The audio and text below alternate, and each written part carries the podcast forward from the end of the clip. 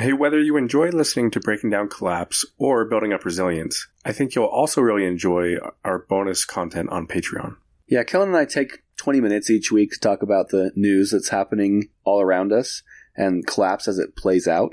We like to have a little fun with it, but also make sure that you're aware of what's going on in the world of collapse. We look forward to having you join us there. The link to join us on Patreon is in the episode description. Millions of people have lost weight with personalized plans from Noom, like Evan, who can't stand salads and still lost 50 pounds. Salads, generally, for most people, are the easy button, right? For me, that wasn't an option. I never really was a salad guy. That's just not who I am. But Noom worked for me. Get your personalized plan today at Noom.com. Real Noom user compensated to provide their story. In four weeks, the typical Noom user can expect to lose one to two pounds per week. Individual results may vary. Millions of people have lost weight with personalized plans from Noom, like Evan, who can't stand salads and still lost 50 pounds. Salads, generally, for most people, are the easy button, right? For me, that wasn't an option. I never really was a salad guy. That's just not who I am. But Noom worked for me. Get your personalized plan today at Noom.com. Real Noom user compensated to provide their story. In four weeks, the typical Noom user can expect to lose one to two pounds per week. Individual results may vary. Hey, Dave. Yeah, Randy. Since we founded Bombas, we've always said our socks, underwear, and t shirts are super soft. Any new ideas? Maybe sublimely soft. Or disgustingly cozy. Wait, what? I got it. Bombas. Absurdly comfortable essentials for yourself and for those facing homelessness. Because one purchased equals one donated. Wow, did we just write an ad? Yes. Bombas. Big comfort for everyone. Go to bombas.com slash ACAST and use code ACAST for 20% off your first purchase.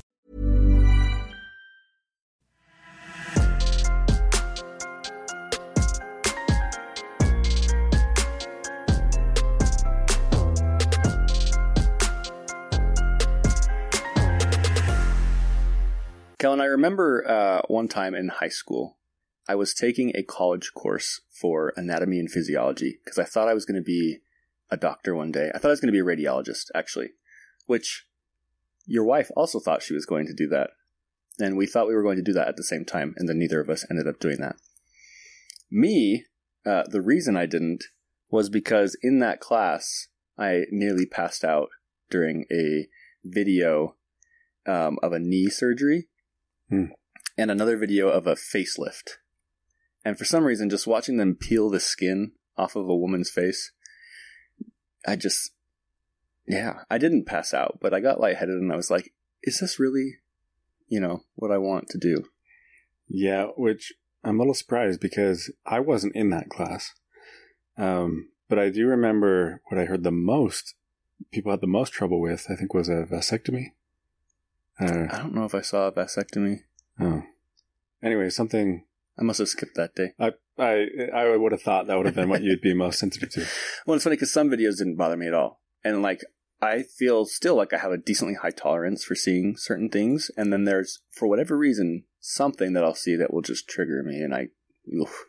Hmm. Um, the reason I bring all that up is to say that in that class, I learned that uh, they talk about our muscles and what it takes to fire our muscles and how much our muscles work. To even just do the slightest thing, right? To speak, to raise my eyebrows, to walk. Our muscles are under this constant stress and pressure, um, and they're always working, and that work is done by energy. And I, I think that just kind of, it just struck me how much energy is required to make the world work. Even if we go back hundreds of years before the types of energy that we think about today were prolific, um, just to keep a human being alive requires so much energy. And that being the topic of today's episode, uh, I just thought it would be kind of interesting to to start with that the difference between um, somatic energy, which is energy that we do with our own bodies, versus extrasomatic energy, which is energy that we get from outside sources. And maybe just do like a quick 30 second recap of our episode on energy from Breaking Down Collapse, where we talked about those different energy sources. Yeah, and I think one thing that was eye opening from when we did have that conversation was the idea of energy slaves, right? This idea of like, uh, it's kind of a unit for an amount of energy that, uh, you know, we get to take advantage of from even the most simple things. Um, you know, you can look at a light bulb and how much of an energy slave that is. And I'm sure you can describe this better than I can. But like when you get into a car, your car is the engine is like a certain horsepower, right? And like you think about somatic energy and and if we didn't have any of our modern technological advancements helping us do all these things, how much energy would we have to exert to be able to do those same things? And it's just amazing. Like it's amazing the amount of like energy slaves we have working for us all the time. Yeah, I don't remember the exact numbers. I wish I wish I did. I should go back and listen to. I think it was episode three of the podcast. Um, but it was it was something wild when it came to the car. It was like it would take forty five people, uh, forty eight hours to push your car the same distance that you can drive in an hour at sixty miles an hour or something like that. Um, and it just shows how much we have access to today that we don't think about. From the lights that we turn on, right, to the food on our table, which came from halfway across the world, um, to to every little thing, the water in our tap and all of that requires a vast amount of energy. And we, I mean, we we know that because we hear about you know gas prices and oil prices and fluctuations in natural gas availability and all these different things. But I don't think we really internalize the amount of energy required to make the world work today the way that it does. And I mean, that's a huge part of the Breaking Down Collapse podcast is this idea that one day we are going to have to do without all of the energy that we have access to today. It's going to become more scarce. It's going to become more expensive. Um, and simply, in order to survive, we're going to have to find ways to do without it. Yeah. Yeah. And I don't, and going back to that, I don't remember the numbers either. But if you think about the lifestyle that we get to enjoy today, and for like the average person in the Western world, let's say it's, it's basically the equivalent of you having a thousand people working 24 7 just to provide you with what you have. And if you think about what it would take, like lifestyle wise, to go back to just being you. You. Yeah. and, and not that we will have to revert all the way back to that. But as, like you said, energy becomes more scarce or more expensive, or there are just more outages, shortages, um, uh, w- whatever it looks like, it's, it's eye opening to think like if I want to be resilient to whatever might come my way in the future, a key component of that is making sure that I can take care of my energy needs. Yeah. And you might say it's one of the most vital needs because every facet of resilience requires energy in some way, right? Food, uh, how you're going to grow it, how you're going to, if you need to transport it, how that's going to happen, cooking it, right? All of that requires energy. Same with water, transporting it from A to B, getting it to where it needs to be to drink it, purifying it. All of these things are going to require energy of some sort. Um, your shelter, heating your home, cooling your home. That's a huge energy requirement. So um, there are there are needs for energy in everything that we do. So let's talk about a few different like types of energy um, that we use today and that we might have access to in the future through different ways. We already mentioned somatic energy. One note that I'll make there uh, again, somatic energy is energy provided by our own bodies. So, um, by doing any sort of work yourself, you are providing an energy source. If you were on a bicycle and that bicycle was hooked up to a light bulb, and by you pedaling, it powered the light bulb, like that is somatic energy giving you light. Now, that's not um, something that I think we're going to be doing in resilience is keeping lights on by powering bicycles, but we are going to be doing a lot of work with our own bodies, right? If the transportation of water from the nearby creek to your home is done, you know, three gallon jugs at a time or five gallon jugs at a time, you have to have the ability to do that. So one part of that is the um, the food uh, episode, right? The ability to stay nourished and strong and being able to to actually carry that out. And then the second part is the physical health. Um, it's not just about eating right, but also staying healthy, exercising in a way that allows you to do that. The stronger you are, right, the more your the more energy your muscles are able to perform and, and for longer periods. So, um, somatic energy is going to be a big one. And then when it comes to, to extrasomatic energy, there's either going to be ways to access that during emergencies, right? Um, or we have to find ways to store it in a way that we can use it when we need it. Yeah, and I think that's where we'll start to see a pattern here. When it comes to food, you'll remember we talked about like, yes, at some point you want to get six months of food storage or a year of food storage, however much. But like step one is you need to have just the very short term amount of food storage. You have enough for a 72 hour kit. So that way, if there's just a crisis, an emergency, you can at least have enough to get by for a few days. Like you got to start with that. Same thing goes with water. Yes, eventually you want to have like enough water or ways of of getting your own water to get by, but at least have you know some water stored up to be able to get by in the case of just a short term emergency. Yep. Finances. We talked about like yes, you want to get out of debt and you want to have all these different income streams and you want to make sure that you have a sufficient amount of savings, but at least first, like try to build up a savings of a thousand dollars, just an emergency fund. So same thing here uh, applies with energy, where yes, there are all these different ways that you can become more independent with many different forms of energy, ways that you can um, be able to source energy and also store energy, like you're talking about. Uh, but at least initially, you need to be able to evaluate what your biggest risks are and to kind of get ahead of those and mitigate those, have something that can get you by for at least a couple of days. And all of that is to say that, you know, that it, it is so great if somebody can get to the point where they are just completely independent. They don't rely on anybody else for their energy needs. You're off grid, growing your own food, you've got the creek for your water, whatever. Right. Like you, you just, you don't rely on any sort of public utilities or any sort of infrastructure that, that's community based. That's great. I think for most people, that's not a reality and not even probably worth trying to get all the way to that point.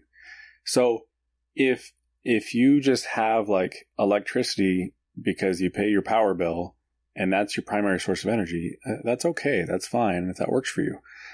Um, but it's it's good to be thinking about a secondary source of energy, uh, maybe even a tertiary source of energy if needed.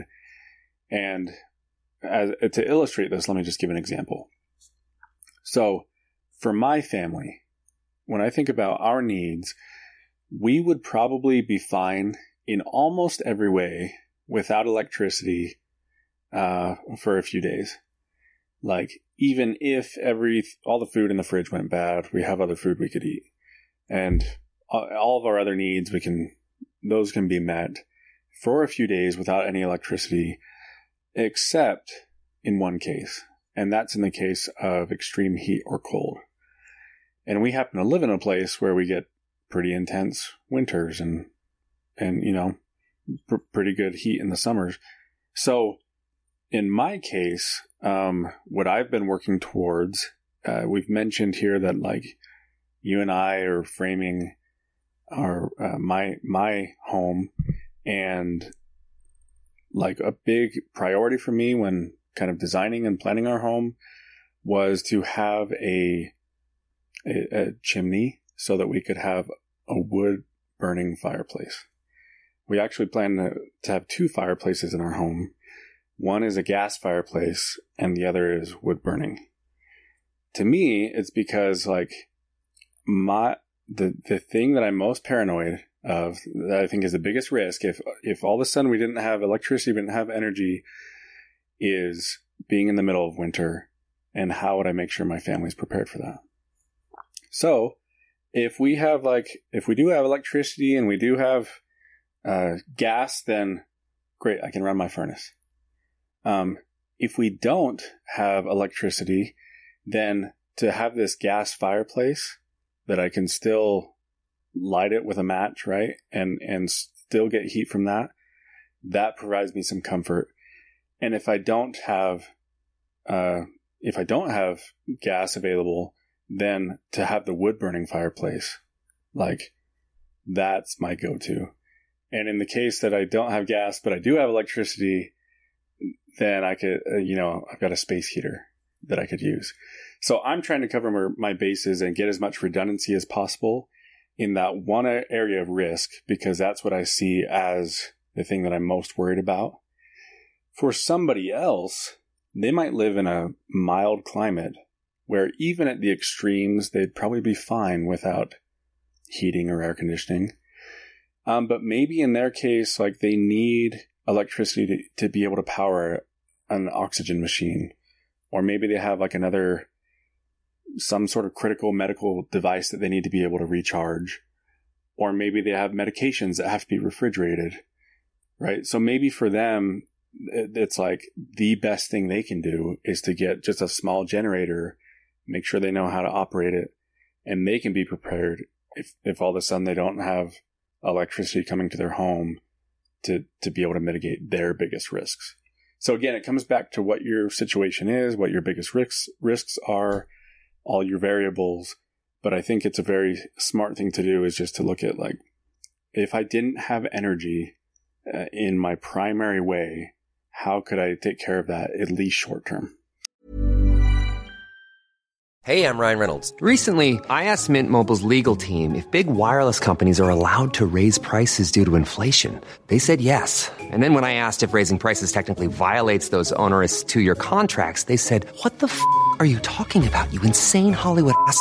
So to recap, we're cutting the price of Mint Unlimited from $30 a month to just $15 a month. Give it a try at mintmobile.com slash switch. $45 up front for three months plus taxes and fees. Promoting for new customers for limited time. Unlimited more than 40 gigabytes per month. Slows. Full terms at mintmobile.com. There's never been a faster or easier way to start your weight loss journey than with PlushCare. PlushCare accepts most insurance plans and gives you online access to board-certified physicians who can prescribe FDA-approved weight loss medications like Wegovy and Zepbound for those who qualify. Take charge of your health and speak with a board-certified physician about a weight loss plan that's right for you. Get started today at plushcare.com slash weight loss. That's plushcare.com slash weight loss. plushcare.com slash weight loss. You know, I think one thing that a lot of people think about when they're talking about becoming resilient, some people cling on to this idea of maintaining the same level of comfort through hard times that they have now. We think about like our climate controlled homes at 68 degrees Fahrenheit, right? And the fact that it never deviates from that. And then you consider how much energy that requires. And suddenly it's like, oh, wow like I better have um, you know just this intense amount of solar panels to make that function and I can't afford that, you know, and, and suddenly you're like, oh, there's just no way.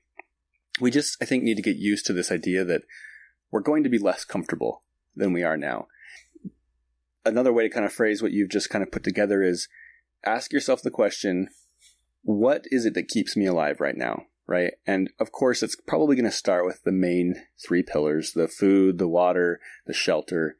Um, and there might be other things, like you've mentioned, like life saving or life requiring medications that are refrigerated or the CPAP machine or whatever it is.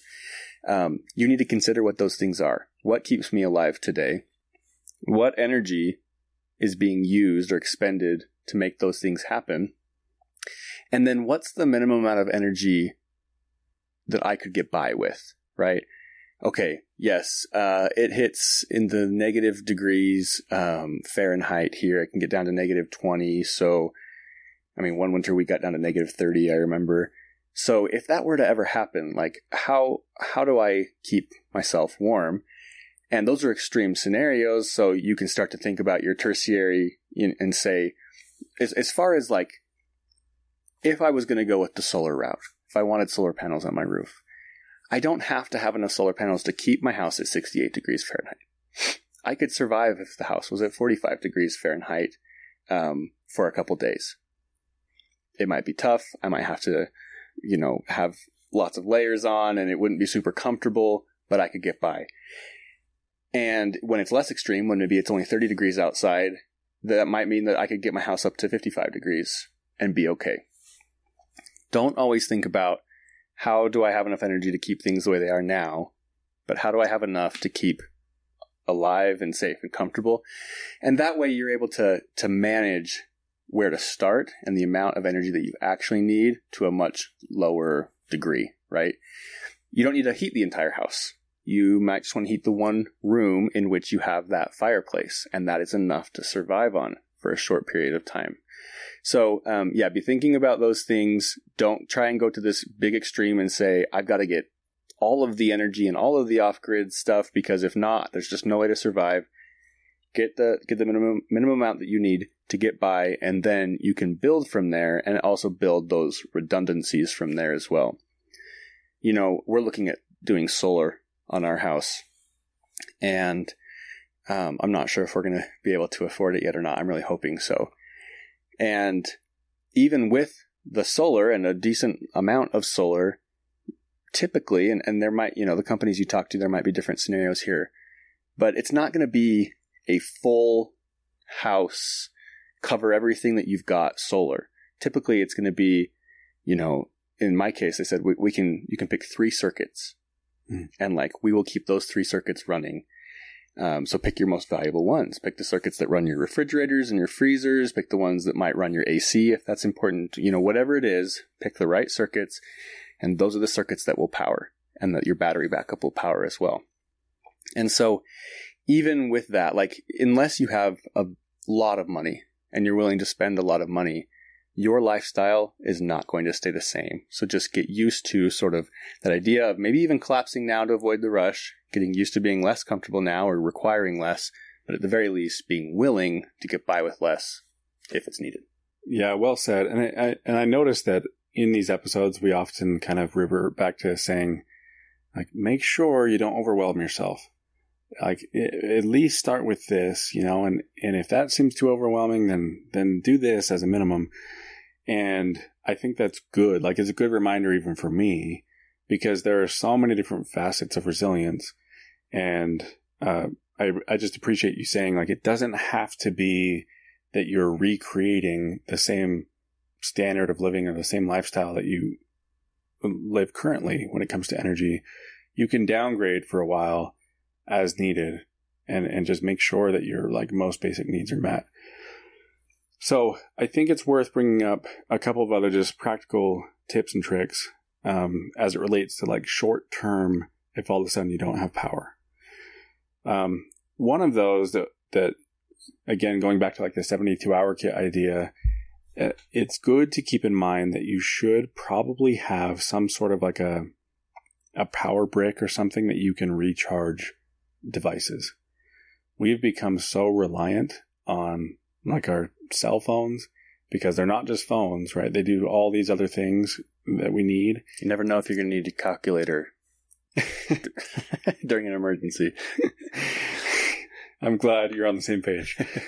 yeah, but you get what I'm saying. So if you totally. can, if you can have some sort of a, a battery backup or something for a cell phone, um, or for whatever devices that you think you would need, and have maybe an extra charger or two at the ready in terms of like 72 hour kit you just need to go and you need to have the energy that, that you can get by with. And they do they sell relatively cheap power banks. Um, you know the, you can get like really big nice solar ones that could keep you powering small devices for as long as you needed with a little solar panel attached to it right? Those are going to be a little more pricey. But as far as just having a little power bank 30 to 50 dollars and you can have a pretty decent power bank that will charge your phone several times charge a couple other small devices as needed. Yeah and it's nice because you get something like that. You know we've got a couple of those. They're, they're not super fancy but it's like it even has a little flashlight on it. Mm-hmm. um, and those hold their charge for a really long time. So it's really only every few months that we need to like check it recharge it. Um, and and you can line that up with some of the other things that you're doing. Like I told you, we've been on kind of this six month cadence with our water, where we've got these these tanks of water. Uh, we we dump it out and refill it every six months, and on that six month mark, that can be when you also recharge the batteries and when you do XYZ. Right. That way you're not just always having, you know, to, to keep up with an endless list of tasks to stay resilient. But if you look at some of the resources that the Red Cross has, um, they talk about a lot of things. I'm just going to pull out a few that I think are noteworthy. So one of them is like keep your refrigerator closed as much as possible. Uh, so often people are just in the habit throughout the day. They want a snack, they want whatever. They go to their fridge, they open it. Um, same thing with a freezer.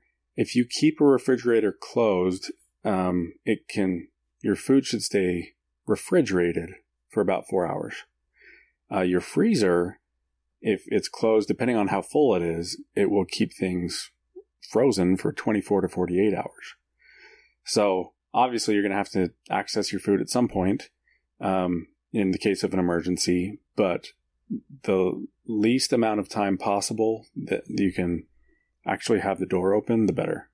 And it, and you know, depending on the the emergency and the length of the emergency, maybe you don't need to access that food. If it is a pretty short term emergency and you know it's going to be, maybe we're even just talking about a car accident, you know, a mile away, turn your power off for a while. Like save the food. don't you know, don't use it if you do think that hey, you know, the power's just gone out and it could very well be out for days at this point then yeah, consume the food as fast as you can, right? Because it's going to waste otherwise. But yeah, just be strategic about whether or not you open that fridge and use the food or just try not to even touch it uh, so that you can continue to use it once the power's back. Good. Another recommendation they have is to just have a little styrofoam cooler on hand. And that way, um, for the most critical things, you can put some ice in there from your freezer, pack it all in, and it, it should stay cold for a long time. This is going to sound so painfully obvious um, to so many people, but something that some people may not just think about. If your power goes out in the winter, you know, a lot of places might have four to six months of the year in which the outside is as cold or colder than the inside of your fridge. Like you can remove those items, take them outside, bring them back in. Um, if it's going to be a prolonged period of time, keep those items outside. Um, again, I know that's a stupid, silly thing to, to even have to say, but just something to be considering. Consider the outside temperature. Yeah, and and people sometimes wonder, whatever their method is for trying to keep their food cold, if they've got stuff in the freezer and then it starts to thaw to some degree, they're like, well, can I refreeze it? Uh, the Red Cross says that if it doesn't get above 40 degrees, as long as you keep it below 40 degrees, you should be able to refreeze it and it'll be fine. Um, along with that, they recommend that you have a digital thermometer on hand that you can just check the internal temperature of food just to be sure. A couple of other things like flashlight, we take for granted how just having lights on, right? And maybe you've got, uh, maybe you've got a generator, you've got solar panels or whatever. And, and in your case, like you're trying to look at solar and they're telling you that you can have what, three circuits but like for the other places in your house, if you just need to get around and get what you need and you want to stay safe and not trip over things, a flashlight. I'm just going to cram as much as I can into those three circuits. just put your whole house on those three circuits. Um, extra batteries, of course, would be great for that as well. And then a couple of things when it comes to generators, and I, it's not, we probably don't need to get into this in depth right now. We can do it more in the future. But I think about the Texas freeze that happened in the last couple of years, and there were so many people that died because of improper use of the generators that they had. Right. So, first of all, um, plug stuff into your generator, like use an extension cord or whatever. Don't attempt in that moment to hook up your generator to your home's electrical system. And uh, I worked for an electrical company at one point, and sometimes we would install these really big, nice generators at homes that will kick on and power the home.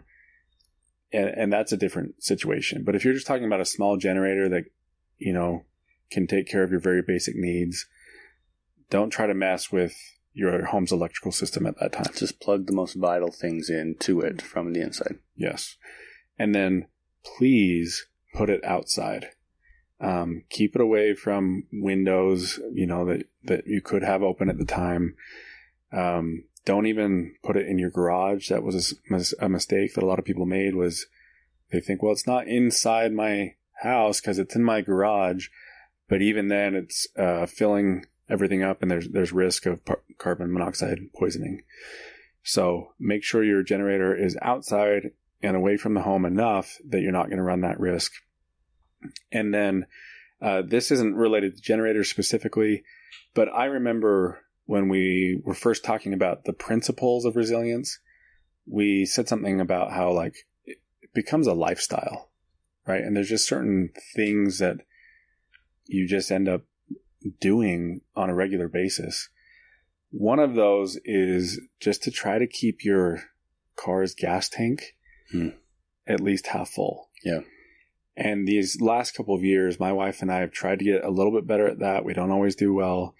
But instead of waiting till it gets down to empty and then going to the gas station and refilling, just once it gets down around halfway, then you go refill the gas. That way you've always got enough uh, gas in the tank to make sure you've got that energy need taken care of. Yeah, it's so funny because I'm terrible at that. I don't know why. There's something psychological about like, I'm just to drain every last bit out of it. Like right now, I think the car says that, that we've got like 16 miles left or something, right? And I'm like, why, why do I do that? Because it's to cost the same either way.